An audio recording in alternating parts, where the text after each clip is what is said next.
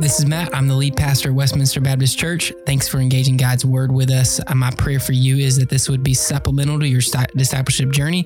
Uh, if we can connect you with a local church or discipleship group, uh, please contact us at info at discoverwbc.com.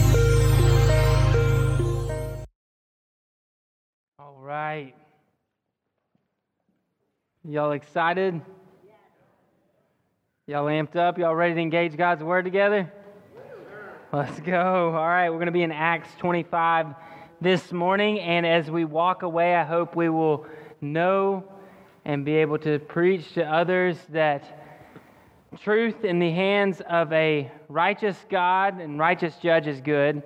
Truth in the hands of an unrighteous judge is just ammo or it is invoking anger and can be used against you.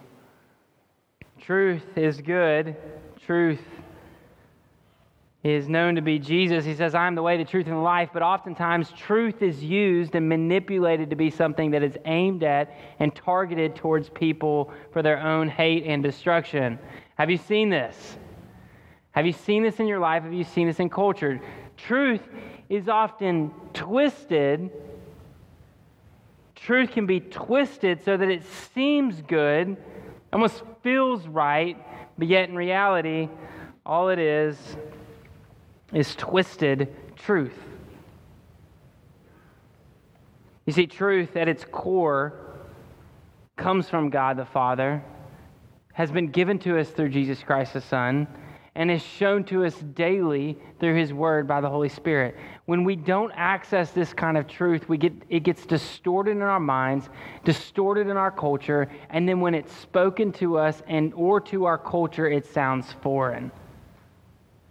Now, in a culture that doesn't accept the truth that comes from God through His Son and through the revealing of the Holy Spirit, when this kind of truth hits us in our face or hits culture in its face, it doesn't feel right. It sounds wrong. It sounds wicked. It sounds twisted and distorted. But in reality, it is what we were always created for. God created us in Christ Jesus before the foundation of this world. That is truth. And in that creation, God gave us truth. He gave us order. He gave us creation in its perfection. He gave us what is right. He has ordained what is good and right. But today, it is hard to decipher what is truth and what is lie. It's hard to figure out what is good and what is bad. It's hard to figure out who's evil and who's good. It's hard to distinguish between what we should apply to our lives and what we should kick out of our lives. For Paul, he held on to truth. He held on to truth in the face of adversity, in the face of rejection, in the face of the potential of losing his life or his freedom. He held on to truth.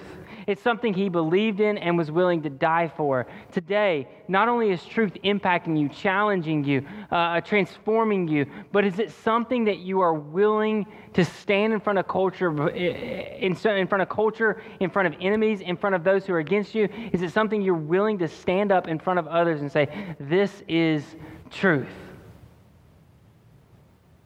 This is truth.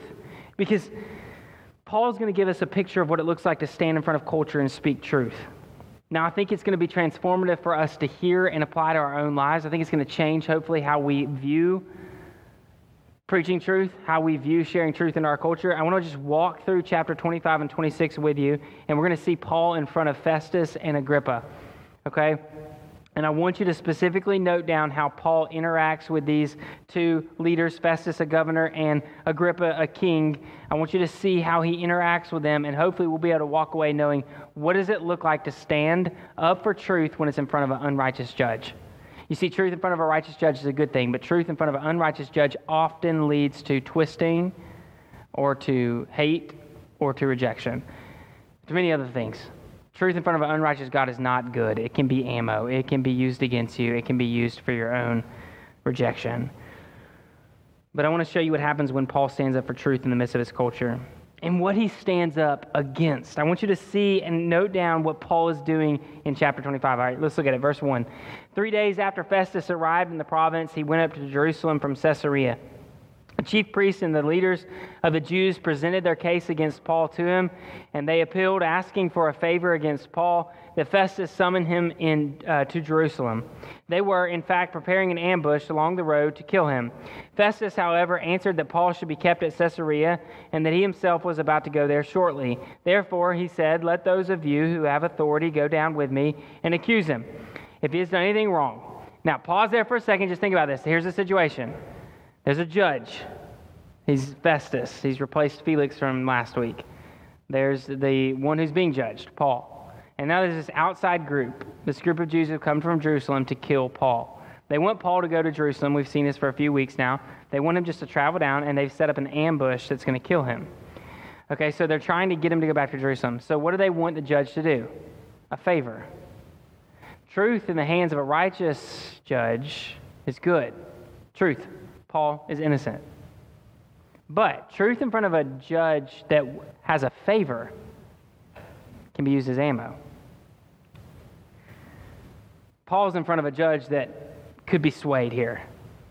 Watch with me, verse 6. When he had spent not more than eight or ten days among them, he went down to Caesarea. The next day, seated at the tribunal, he commanded Paul to be brought in.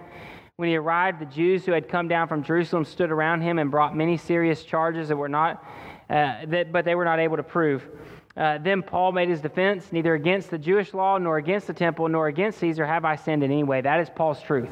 He has not sinned against three things uh, this Jewish law, the temple, or against Caesar. He's not gone against them in any way. Verse 9. But Festus, wanting to do the Jews a favor, there you go. Look at how quick that happened. Right? Paul's in front of Festus. It looks like everything's going to be okay. He's in Caesarea. As long as Paul stays in Caesarea, he's not in Rome. He's not in Jerusalem. He's kind of on this journey. He's sort of okay in this situation. As long as Paul's there, he's not going to die. Now, he's not concerned with his own death. We're going to see that in a little bit. But Festus shifts, right? He's at one moment he's like, okay, let's just uh, judge him here. Now he shifts, and he says it, it says he wants to do the Jews a favor. So he replied to Paul, Are you willing to go up to Jerusalem to be tried before me there on these charges? Paul replied, I am standing at Caesar's tribunal, where I ought to be tried. I've done no wrong to the Jews, as even you yourself know very well. If then I did anything wrong and am deserving of death, I am not trying to escape death, but if there is nothing to what these men accuse me of, no one can give me up to them. I appeal to Caesar. Then, after Festus conferred with his council, he replied, You have appealed to Caesar. To Caesar you go. As a Roman citizen, Paul had the opportunity to appeal to Caesar. It would mean that Paul would be in front of Caesar. It wouldn't be his final judgment, but it would be a judgment that they could not take away from him. If he appealed to Caesar, that means he went. Now, that's also a dangerous place to be. Because in front of Caesar, there's a little bit more power, a little quicker action. He can enforce some things uh, that maybe Agrippa wasn't able to do. So the fact that he appealed to Caesar is a big deal here. It, it, one, it protected him from going back to Jerusalem to be killed. But two, it's going to exonerate him because he has nothing to be guilty of. If he had something that he was guilty of and he was going before Caesar, um, he, w- he would never appeal to Caesar. Like he would never uh, take that, that step to go to Caesar because that's a, that's, a, that's a difficult thing to do. You had to pay for it.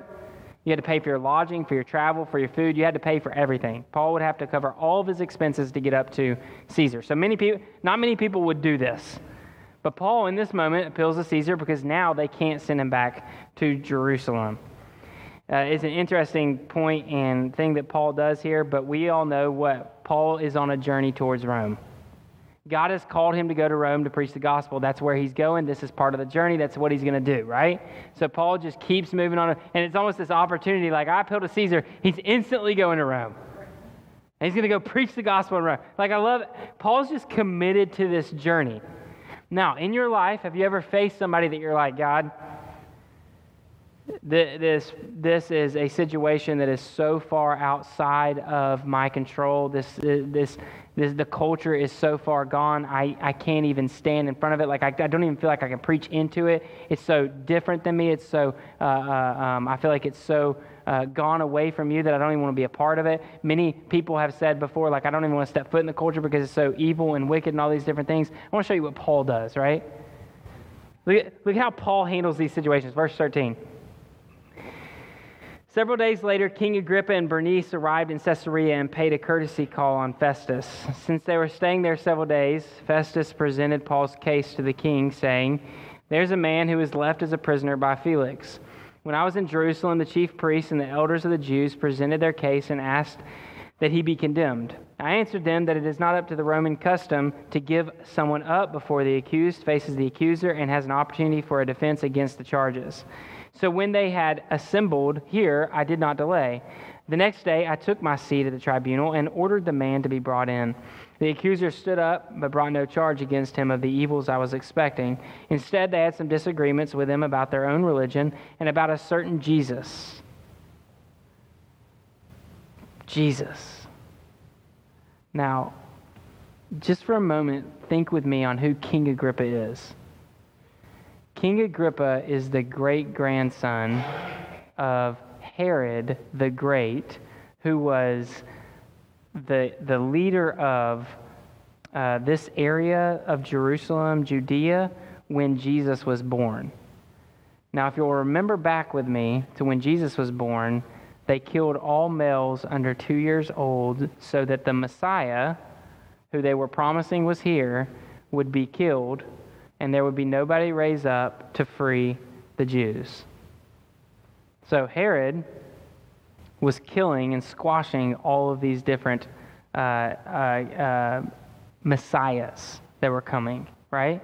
Now his son and grandson were also participating in killing messiahs and people who would step up and preach the gospel or preach good news about uh, God the Father and forgiveness and grace and repentance and all these different things. So you have four generations, at least three before this Agrippa. This is Agrippa the second. At least three before him who were trying to squash messiahs. One of them was the one who oversaw the persecution, suffering, and death on the cross of Jesus of Nazareth. So Festus says to Agrippa, that Paul was talking about a man named Jesus. A dead man Paul claimed to be alive. Verse 20 Since I was at a loss in a dispute over such things, I asked him if he wanted to go to Jerusalem and be tried there regarding these matters. But when Paul appealed to be held for trial by the emperor, I ordered him to be kept in custody until I could send him to Caesar. Agrippa said to Festus, I'd like to hear the man myself. Tomorrow you will hear him, he replied. So the next day, Agrippa and Bernice. Now let's stop again. Okay, so Agrippa II, right? He's the grandson, great grandson of the original Herod the Great, whose son was Herod, whose the son was in Agrippa, and now we have Agrippa II. Uh, Agrippa two's sister is named Bernice. That's who is in this text. We see Agrippa and Bernice come. It's a sister. He's the king, she's the queen which means in what most of the culture of that day believed that they had married. And so now you have a brother and sister married. You have King Agrippa's uh, family bloodline all the way up to Herod, who was trying to kill Jesus, all of them, who killed their children and their wives. They continually killed children and their wives. Now, not all of them, because Herod had 12 kids, um, ton, tons of children um, through other wives, 12 wives. He had 12 wives and tons of kids through them. And he killed many of these wives and many of these children. You get down to this Agrippa. He's married to his sister. His sister originally married her uncle. When he died, she married his brother. So she has been married to two uncles and her brother.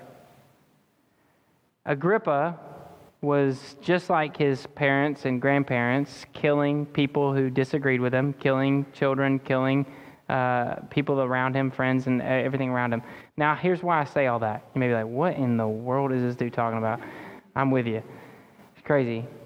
Have you ever felt like we live in a tough culture? Come on, y'all. That's the king. And let me remind you of something. He's Jewish and he's leading for the Romans, and he's over Paul. And Paul's about to stand in front of him. I hear so many times, man, our culture's too far gone. Y'all, come on. Paul's preaching into a very difficult culture. If Paul can stand before Agrippa and preach the gospel, you can stand before our culture and preach the gospel. Jesus. Remember that word. Verse 23 So the next day, Agrippa and Bernice came with great pomp and entered the auditorium with the military commanders and prominent men of the city. When Festus gave the command, Paul was brought in. And then Festus said, King Agrippa, and all men present with us, you see this man. The whole Jewish community has appealed to me concerning him, both in Jerusalem and here, shouting that he should live, uh, that he should not live any longer. I found that he had not done anything deserving of death, but when he himself appealed to the emperor, I decided to send him. I have nothing definite to write to my Lord about him. Now, uh, note that down. I have nothing definite to write to my Lord about him. Therefore, I have brought him before all of you, and especially before you, King Agrippa, so that after this examination is over, I may have something to write. For it seems unreasonable to me to send a prisoner without indicating the charges against him. And y'all, that is culture. That is what happens when you preach truth. Don't expect to preach truth into a difficult culture, in a culture that will reject truth and doesn't like truth. Truth has become personal and is not found in God alone. It's not originated in creation or in God the Father. When you preach truth into that culture, don't be surprised when they have nothing against you and still send you to Caesar. Don't be surprised when they have you in chains when you've done nothing wrong. That's the culture we face, but it's nothing different than the culture Paul faced. Paul's in chains. Paul's in prison. Paul's without food. Paul's without all these different things. Why? They have nothing against him.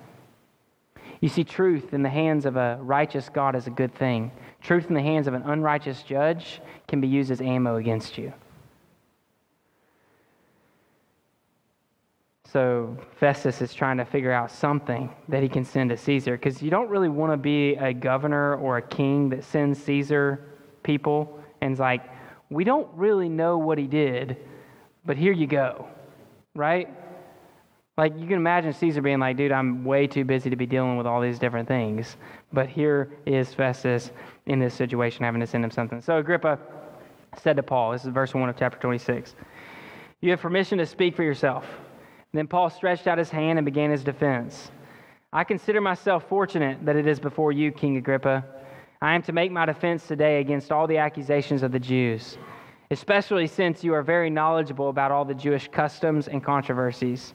Therefore, I beg you to listen to me patiently. Now, I want to ask you a question. When you go into culture and you discuss things with culture, is that how you start your discussion?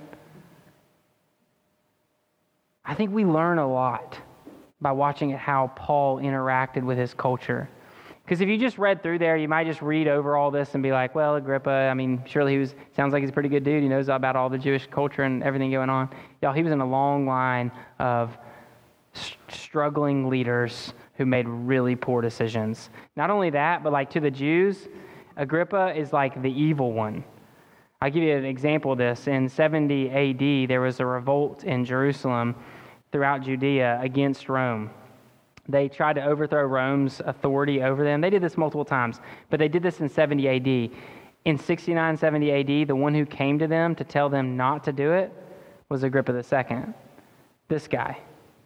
He went to the Jews and he said, Hey, look, y'all, calm down. Just let Rome rule over you. As long as you don't do anything crazy, they won't do anything crazy. Let's not start a war. They're too powerful. So he's trying to get his Jewish people to stop this overthrow. Their response to him you're part of them. They don't listen to him. So what do they do? They start fighting back, and ultimately, Agrippa II leads an army against them. Y'all, Agrippa II was a Jew and a Roman, but the Jews rejected him because he was part of the Romans. Paul is a Jew and a Roman standing before Agrippa, who has the responsibility of either sending him to Caesar with information or not. And here is what, how Paul starts it to this wicked king, I'm thankful that you're the one judging me.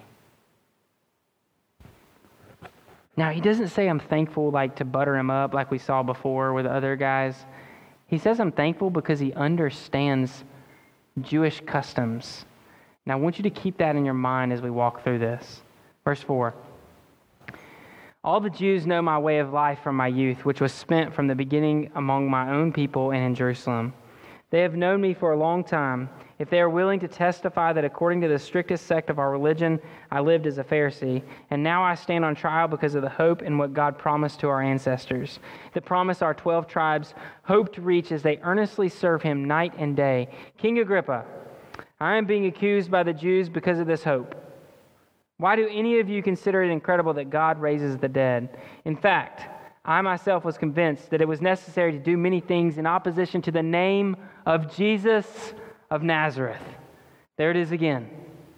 Can you imagine Agrippa in this moment? If you have the opportunity to stand in front of someone who can decide your fate, whether you're in prison or you die, would you evoke the person that his parents and grandparents have hated and tried to stop and tried to kill? Watch, watch how this continues out. Verse 10 I actually did this in Jerusalem, and I locked up many of the saints in prison, since I had received authority for that from the chief priest.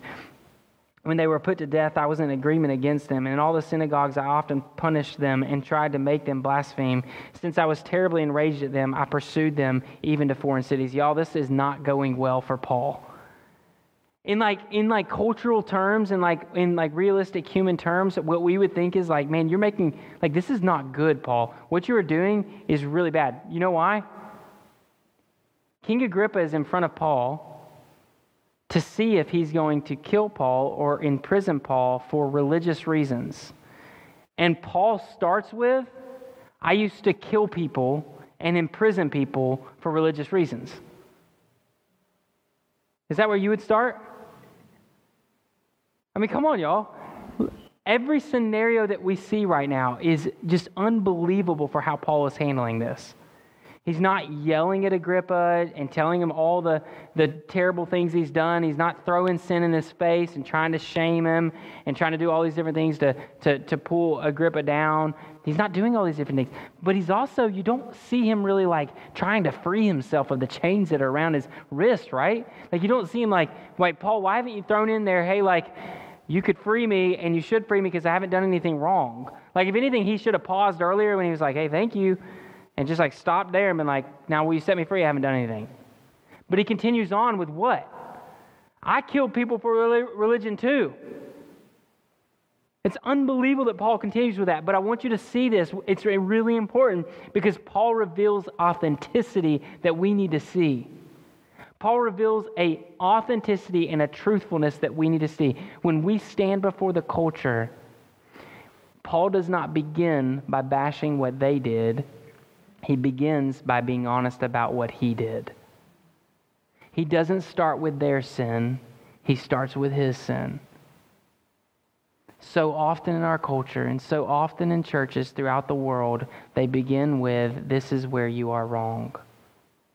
Throughout Scripture, we see missionaries and pastors, Paul and Jesus, beginning with, Jesus is the Savior. He's the hope of the world. You were created in Christ Jesus before the foundation of this world to be good and holy and blameless in His sight. That was what you were intended for. Paul doesn't start with how Agrippa is evil, he starts with how he is evil.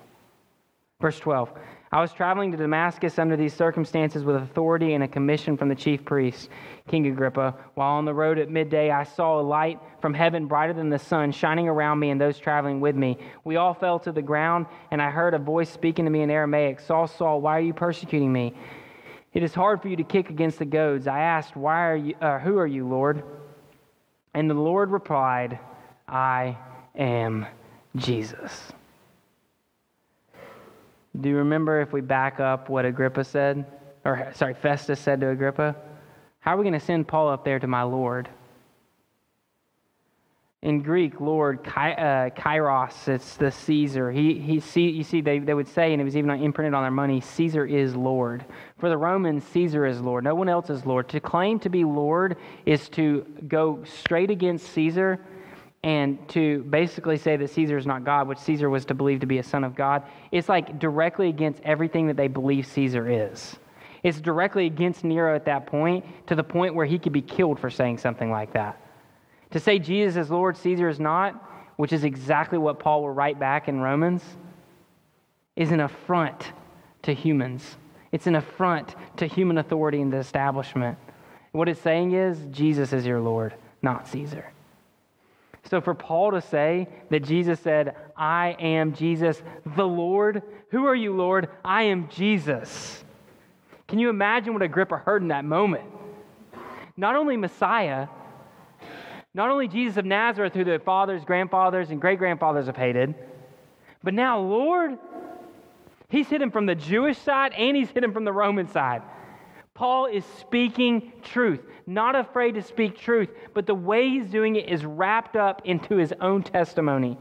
It's not about Agrippa in this moment. It's not about Festus in this moment. It's not about those around him in this moment. It's about Paul. Paul was a sinner saved by grace when Jesus showed up to him on the road to Damascus and woke him up. Verse 16, but get up and stand on your feet. God raises up Paul for something else. It says, For I have appeared to you for this purpose, to appoint you as a servant and a witness of what you have seen and will see of me. God gave him a plan, a purpose, bigger than what he was doing.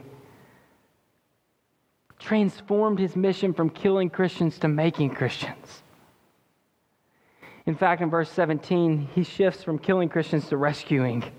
I will rescue you from your people and from the Gentiles. I am sending you to them. I am sending you to them to open their eyes so that they may turn from darkness to light and from the power of Satan to God, and they may receive forgiveness of sins and a share among those who are sanctified by faith in me. Y'all, there's not a lacking of truth in here. Repent from sin. There's not a lacking of grace, there's forgiveness for sins but he wraps it up into his own story. It's not about you, King Agrippa. Let me tell you about me.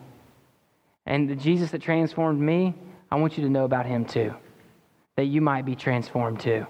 And remember, this is King Agrippa married to his sister, who was married to her uncles, who have killed and seen fathers and grandfathers kill his mom and grandmas and aunts and uncles and friends and who were those were most uh, were those who were most trusted. In fact, y'all, Agrippa II, this guy, he was raised in Rome. Now, most of his family was raised in Jerusalem and around the Judea area. But uh, Agrippa II was raised up in Rome, uh, friends with and trained under uh, same leaders who trained Claudius. Claudius was a, future Caesar who would be one of the worst persecutors of Christians. Nero, Domitian, Claudius. They were back to back. Claudius was raised with Agrippa II. Agrippa II has literally been raised his entire life to kill Christians. His entire life has been wrapped up in against Christianity.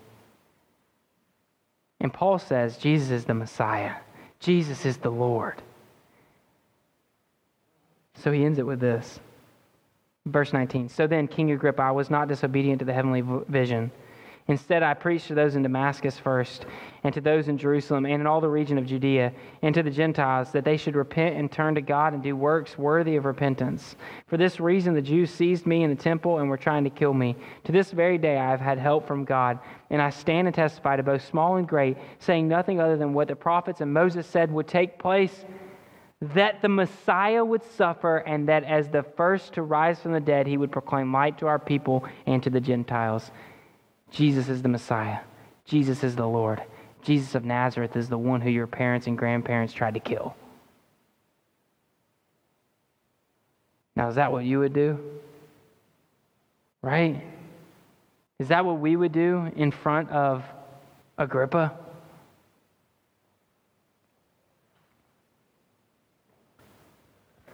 And you may wonder, well, you know, was it kind of how would they have received that? Well, I think I've given you some indicators on how they received it, but let me tell you how Festus received it. Verse 24. As he was saying these things in his defense, Festus exclaimed in a loud voice, You're out of your mind, Paul. Too much study is driving you mad. And Paul replied, I'm not out of my mind, most excellent Festus. On the contrary, I'm speaking words of truth and good judgment. There it is, truth and good judgment. Y'all, truth and good judgment don't matter in the, in the hands of unrighteous judges. They aren't looking for truth and good judgment. They're looking for more money, more power. They're looking for favors. Don't expect when you speak truth into a culture that is looking for power, money, and favors, when you speak truth into it, they're going to accept it and receive it and love it and enjoy it. Don't expect when you say, man, you got to change your life. Your life is going to be transformed by the grace of God. Don't expect when you say you got to repent and your repentance and the acts and the works that are going to follow that are going to be in alignment with Jesus Christ has for you. Don't expect the world to be like, yes, awesome. Thanks for telling me. Shouldn't be married to my sister. like, seriously.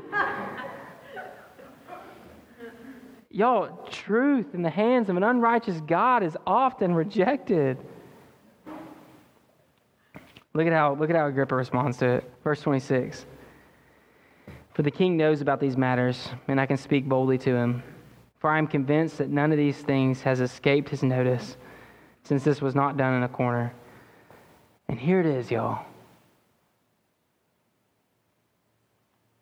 In front of King Agrippa, Paul doesn't show his chains and say, Take me out.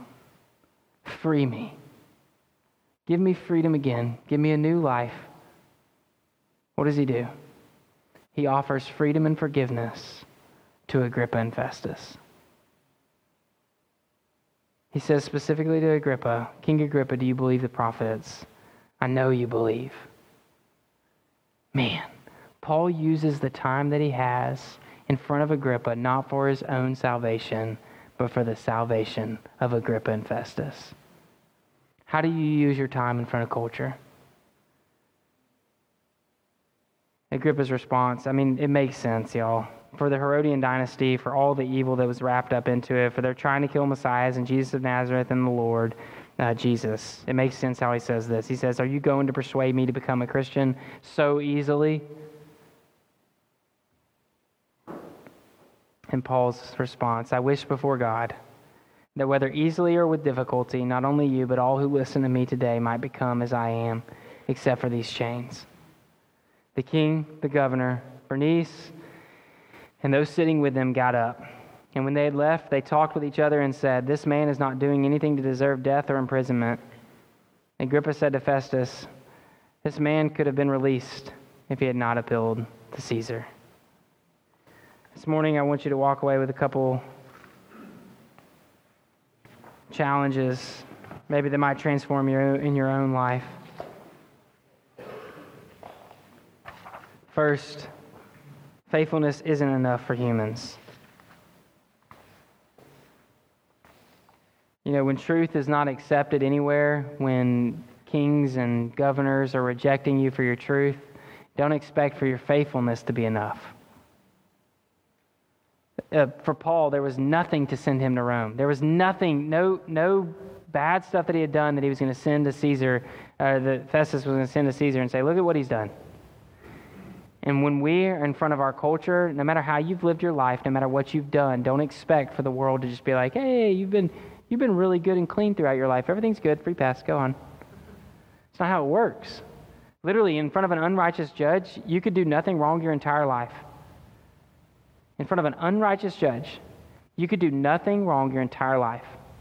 But if they are driven by power, money, or favors, you could be standing before them and them sentence you to, uh, to jail for 20, 30 years, or even to capital punishment for nothing. The greatest example of this is Jesus himself. He lived a perfect life, did nothing wrong, and yet in the, in the hands of an unrighteous judge and unrighteous people, they kill him. Don't expect for the culture to look at you and say, man, man, you've just been really good. The words you said, they've been really kind. You know, everything's good. Just carry on with your day. Man, when you speak truth, people tend to reject you. In a world full of lies and hate, don't expect to be accepted and loved. Paul wasn't. Why should we? Faithfulness is not enough for humans but faithfulness is enough for God. Now, it's in this moment where typically church goers and uh, religious people, especially religious leaders or something, might find solace, kind of find like, man, this is good. Like, we need this. Faithfulness is enough for God. But I just want to remind you of what Paul says at the very beginning of his gospel presentation. He recognizes who he is, right? He points out his own sinfulness to the point where he's saying, like, I understand if you do this, like, I just, I used to do this. Like, such authenticity, transparency before them to say, like, this is who I was. I was a sinner too Paul stands before Agrippa, completely humbled, completely transparent in front of them to what he did. Y'all, faithfulness is enough for God when it's Christ's faithfulness and not your own. Your faithfulness will never be enough to satisfy. It's like if you put you know, if you have a judge who's weighing good and bad, if you're like, man, this was, you did some really good things, you did some really bad things, you know, but I think your good outweighs your bad, so I think you're solid. Like, you're okay on this one. You lived a pretty faithful life. It's not like God's going to be like, you did pretty good with your life. That other stuff, that was pretty bad, but don't worry about it. It's all good. That's not what Jesus did. Instead, Jesus looks at his own son and Jesus' faithfulness is always enough for God. Jesus' faithfulness went to the cross and raised from the dead so that by faith you might be accepted into his body, which we call the church. And when you are, when God sees Jesus, he sees his faithfulness. And when you're wrapped up into Jesus, God sees you and sees you as faithful too. That's when our faithfulness becomes enough. When God doesn't see our works, when God doesn't see our sin, but He sees the life of Jesus, who faithfully lived a life of perfection, faithfully died the death that took our sin upon his, upon his back on the cross. And on the cross, all sin, all condemnation, all guilt died on the cross. And by the resurrection, there is no more sin. There is no more judgment of condemnation upon us. He took it all upon himself and then overcame it with the resurrection. If he had just died, he died a death of sin, and we would too. But when he raised, he raised to a life that we can have too a new life full of forgiveness and full of freedom. And that's what Paul knew. That's what changed his life, and that's what can change your life too. It's what can make us stand in front of a culture and say, I want you to understand truth. Because there's a Jesus, there's a God who loves you.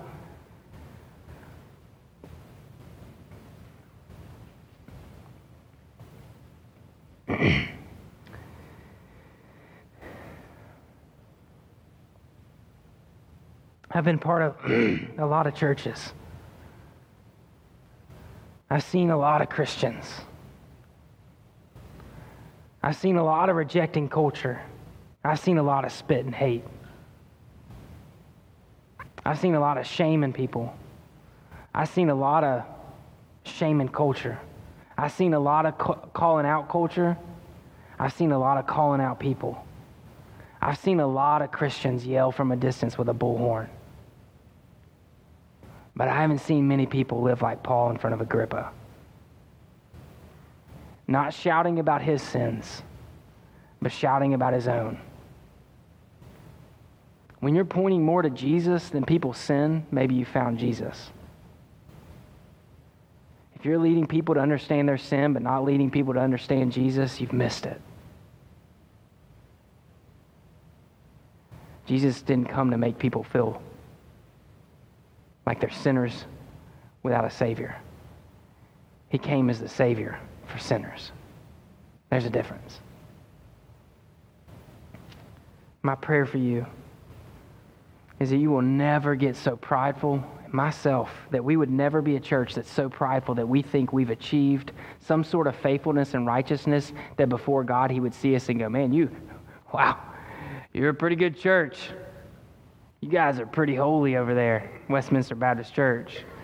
No, we're a bunch of broken people who know we're broken, who found a Savior who heals broken people.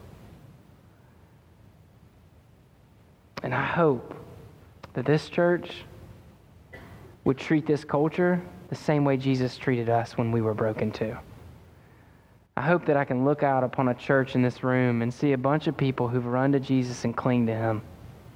that every time you fail, you know that 1 John 2 1 is true. My little children, I am writing you these things so that you may not sin. But if anyone does sin, we have an advocate with the Father, Jesus Christ, the righteous one.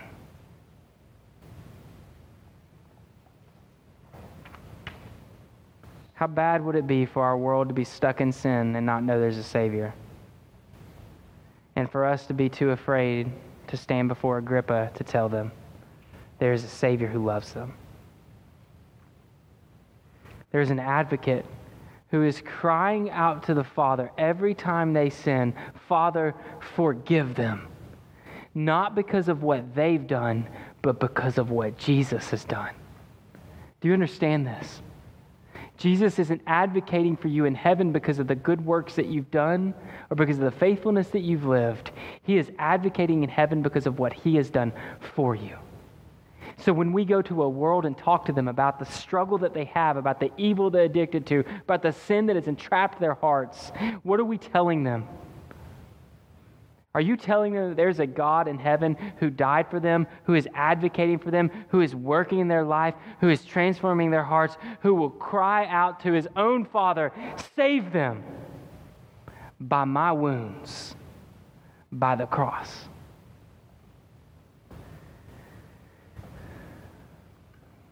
We don't need another church that thinks they're holy enough. We need another we need a church that recognizes that Jesus was good enough.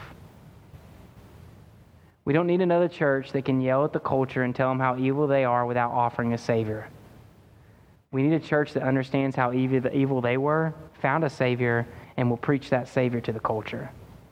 Because nothing will save our culture except for Him Christ alone. So, as the band comes, I want to give you a couple gospel responses. And if you believe this truth with Paul, Injustice is not the final word.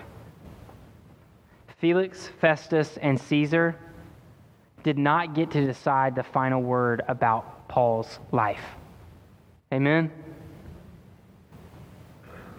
Felix, Festus, and Agrippa thought they had control and power over Paul's life. Christ has the final word. He is a promise keeping God, He is a faithful God who declares truth over you. You are his sons and daughters.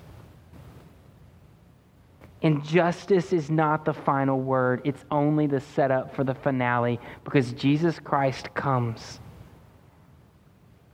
And when injustice is in front of him, it only means the cross that bears the crown. And if you see injustice in front of you, if you see a crown in front of, a cross in front of you, remember that that cross always leads to a crown. And it may not be till heaven till you receive that crown, but it's coming. And Paul understood this. He was willing to take the injustice and the cross on this earth because he knew that there was a crown in heaven to which he believed and preached in Philippians 1:21 when he said, "For me to live is Christ and to die is gain." So, keeping our eyes on Jesus, the pioneer and perfecter of our faith, for the joy that lay before him, he endured the cross, despising the shame, and sat down at the right hand of the throne of God and advocates for you. Let's advocate. Let's preach. Let's love. Let's bring truth. Let's bring grace. But let us not ever think that these chains of this world, these difficulties that we face, the Agrippas and the evil in the culture, are special to us. Every culture has faced them. We face them today. Our question is are we Paul or are we Agrippa? Are we on the outside judging? Are we this, on the inside preaching? Are we religious? like Agrippa? Or do we follow the way, Jesus Christ, like Paul? Do we share our testimonies like Paul? Or do we condemn like Pharisees? Do we preach Christ like Paul? Or do we preach Caesar and politics? like Agrippa. Today, I challenge you, church, to be humble before our culture, to show them our scars and wounds, our fears and failures, and call them to the same Jesus that delivered us from those. I want to pray for you. Father, you know my scars, you know my fears, you know my wounds, you know my mistakes, you know my temptations, you know who I am. And Father, I thank you for delivering me. I thank you for saving me. I thank you for your forgiveness. I pray, God, that you would continue to forgive me of the mistakes I make. I thank you, Jesus, for advocating for me to the Father. I pray, God, that you would transform lives in this room. I pray that you would lead people to your Son, that your Holy Spirit would work right now in this moment to draw people near to you. That lives would be changed, forgiveness would be felt for the first time, condemnation would be overcome, guilt no more. The Father, your Son, Jesus, would reign in our hearts, victorious over all things evil. And we thank you and praise you, God, for what you've done. We could never do anything to save ourselves, and neither can our world. So we pray, God, that you would save them and use us. We love you in your son's name. Amen. you have any questions about the sermon or would like to know more about following after Jesus, uh, please contact us and we would love to talk more about your relationship with Christ and how you can grow in your spiritual journey.